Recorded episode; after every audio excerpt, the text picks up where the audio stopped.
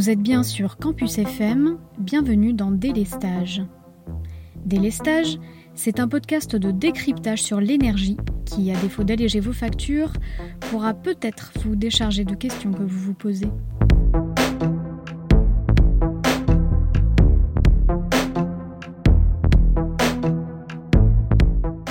Dans cet épisode, on poursuit la série consacrée au nucléaire en abordant ici le sujet de la sûreté. Alors d'abord, pourquoi parler de sûreté et non de sécurité nucléaire? La sécurité nucléaire internationale vise à se protéger des actions d'origine malveillante, donc tout ce qui est accès non autorisé, vol de matière nucléaire, actions de sabotage, concernant des éléments radioactifs ou bien des installations qui les contiennent. Elle regroupe donc les mesures de prévention, de détection et de réaction vis-à-vis de ces actions. La sûreté nucléaire, elle, porte sur la prévention des risques d'accidents liés à l'exploitation des installations nucléaires, comme la défaillance fortuite d'un matériel, une erreur humaine, une agression naturelle comme un séisme, ainsi que sur la limitation des conséquences des accidents qui se produiraient malgré les dispositions de prévention mises en place.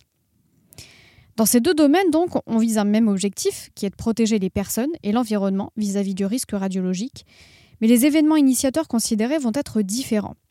J'ai pour ma part fait le choix de vous parler de risques liés plus intrinsèquement au fonctionnement de la centrale et leur prévention. C'est donc le domaine de la sûreté nucléaire. Qui, en France, est en charge de la sûreté nucléaire? Peut-être avez-vous déjà entendu parler de l'ASN, Autorité de sûreté nucléaire.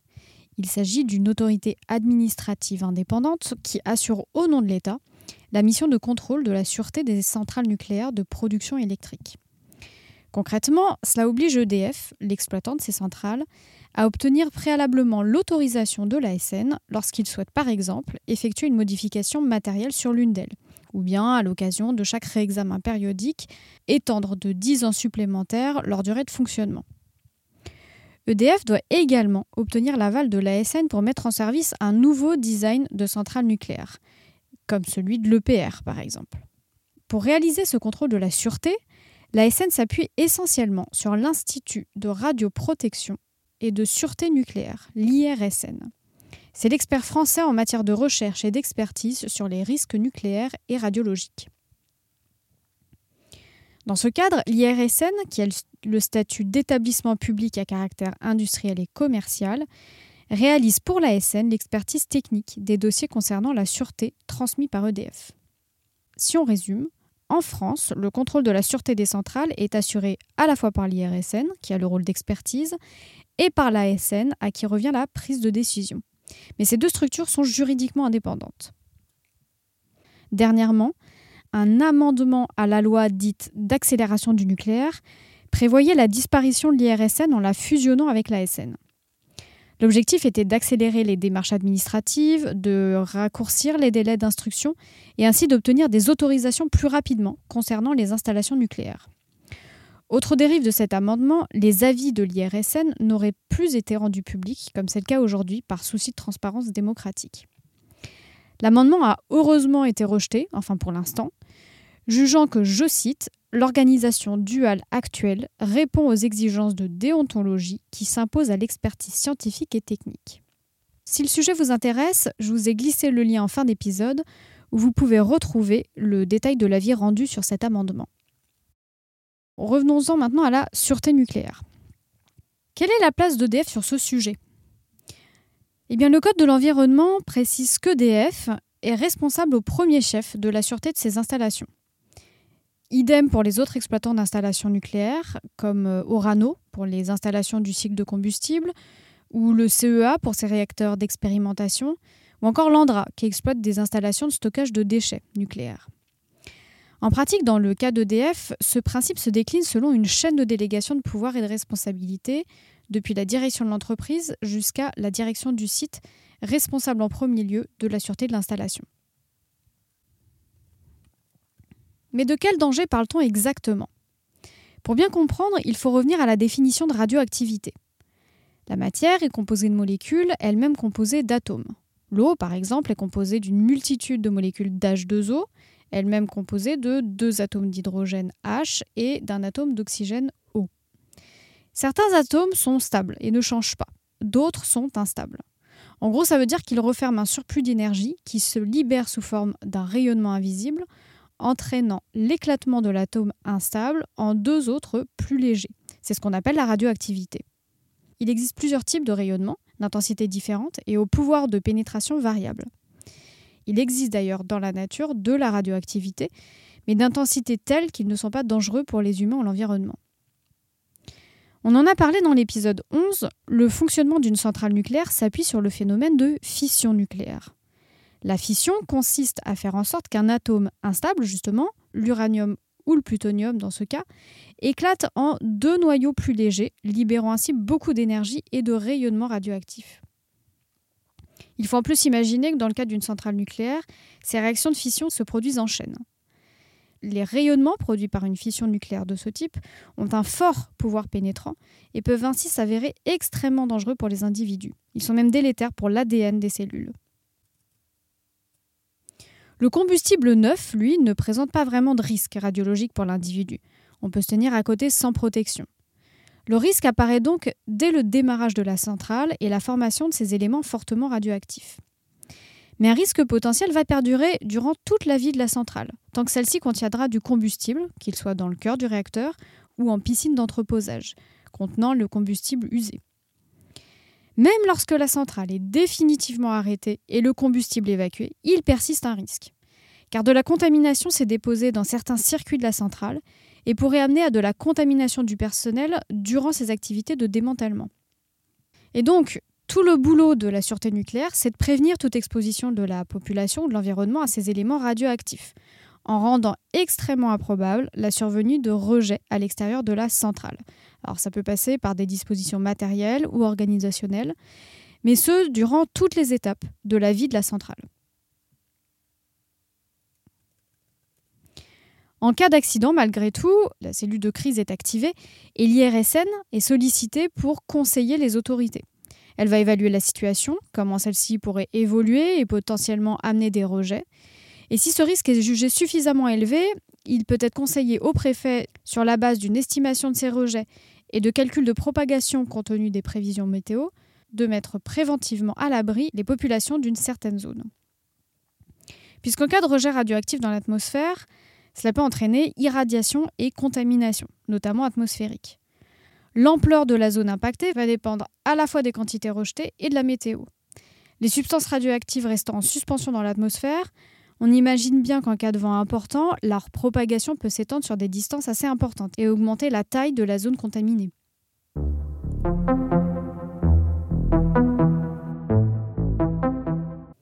Bon, jusque-là, on envisageait le pire scénario, les rejets radioactifs dans l'atmosphère. Mais il peut y avoir tout un tas d'autres incidents, heureusement plus légers, dans une centrale nucléaire. Et l'IRSN a mis en place un système de prévention basé sur des niveaux de défense en profondeur allant de 1 à 4 et permettant de faire en sorte qu'un incident ne dégénère pas en accident plus grave. Le niveau de défense en profondeur 1 consiste à prévenir un événement initiateur, comme une défaillance du matériel.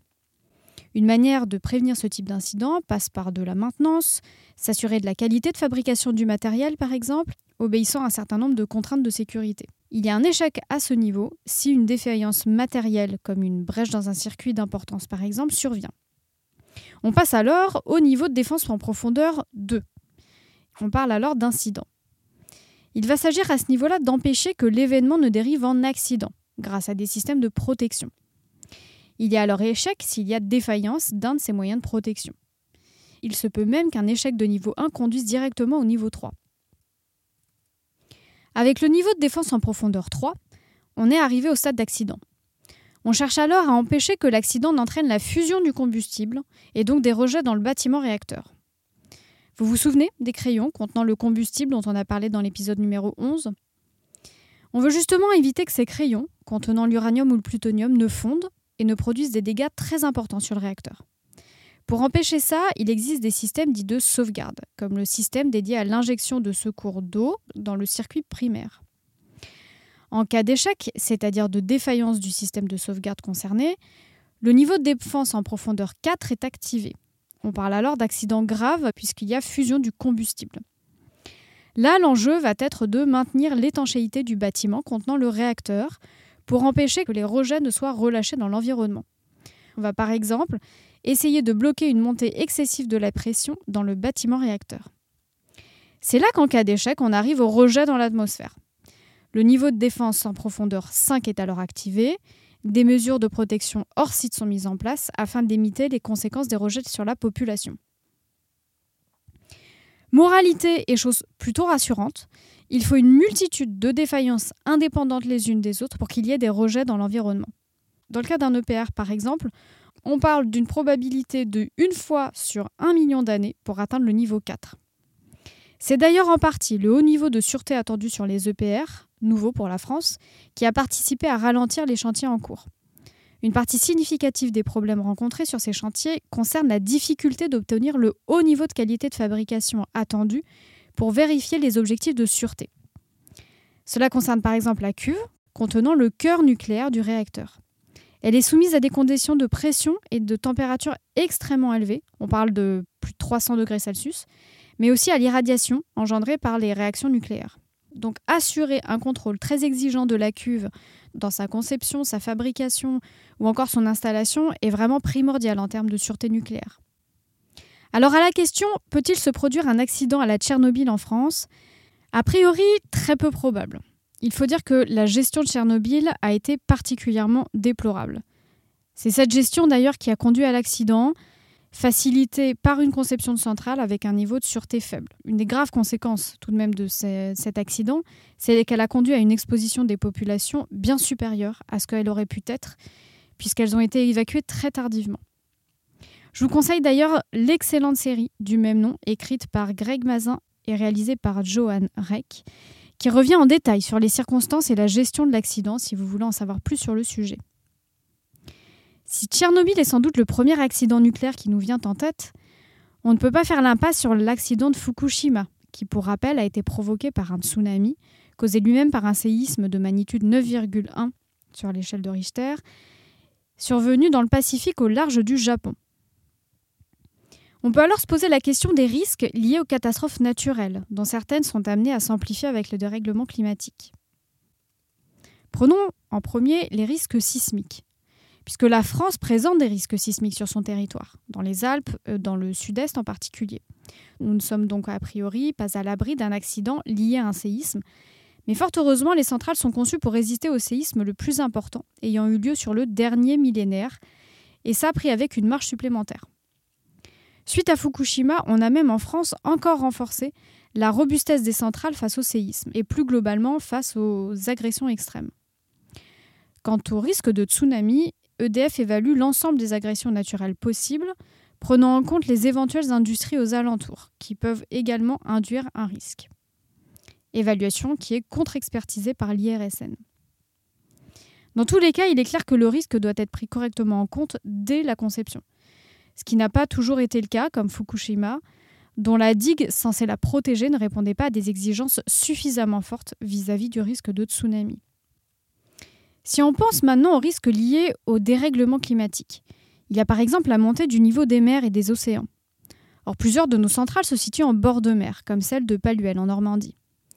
Existe-t-il alors un risque lié à la submersion de nos côtes? L'augmentation du niveau des mers est heureusement très prévisible et limitée sur un siècle. Il est donc facile de le prendre en compte à la conception. Pour d'autres centrales, déjà en fonctionnement, comme celle de Paluel d'ailleurs, il y aura sans doute possibilité de rehausser la digue en guise de protection. Qu'en est-il en revanche des risques liés aux canicules et sécheresses? On a déjà eu l'occasion d'en parler dans les épisodes précédents. L'eau prélevée dans le cours d'eau à proximité de la centrale est destinée à refroidir le réacteur et les piscines d'entreposage des combustibles et rejetée dans ce même cours d'eau à une température plus élevée. Or, en cas de canicule, la température des cours d'eau augmente, limitant la température des rejets en eau de la centrale, qui, si elle est trop élevée, peut impacter la faune et la flore aquatique. Alors vous me direz, ça n'a pas grand-chose à voir avec la sûreté proprement dite, mais cela relève plus de dégâts environnementaux potentiels dus aux canicules. Par contre, il existe bien un enjeu de sûreté lié aux canicules, mais pas directement sur le refroidissement du cœur. Cela concerne plutôt le bon refroidissement des systèmes de sûreté, en particulier des systèmes des niveaux 3 et 4 de la défense en profondeur dont on a parlé plus tôt, est censé intervenir en cas d'accident. En guise d'adaptation, EDF effectue des modifications pour renforcer la robustesse de ses systèmes aux canicules, en remplaçant des échangeurs thermiques par des modèles plus gros par exemple. La prise en compte des effets du dérèglement climatique est devenue un gros enjeu pour EDF qui doit mener des études approfondies pour les prévenir.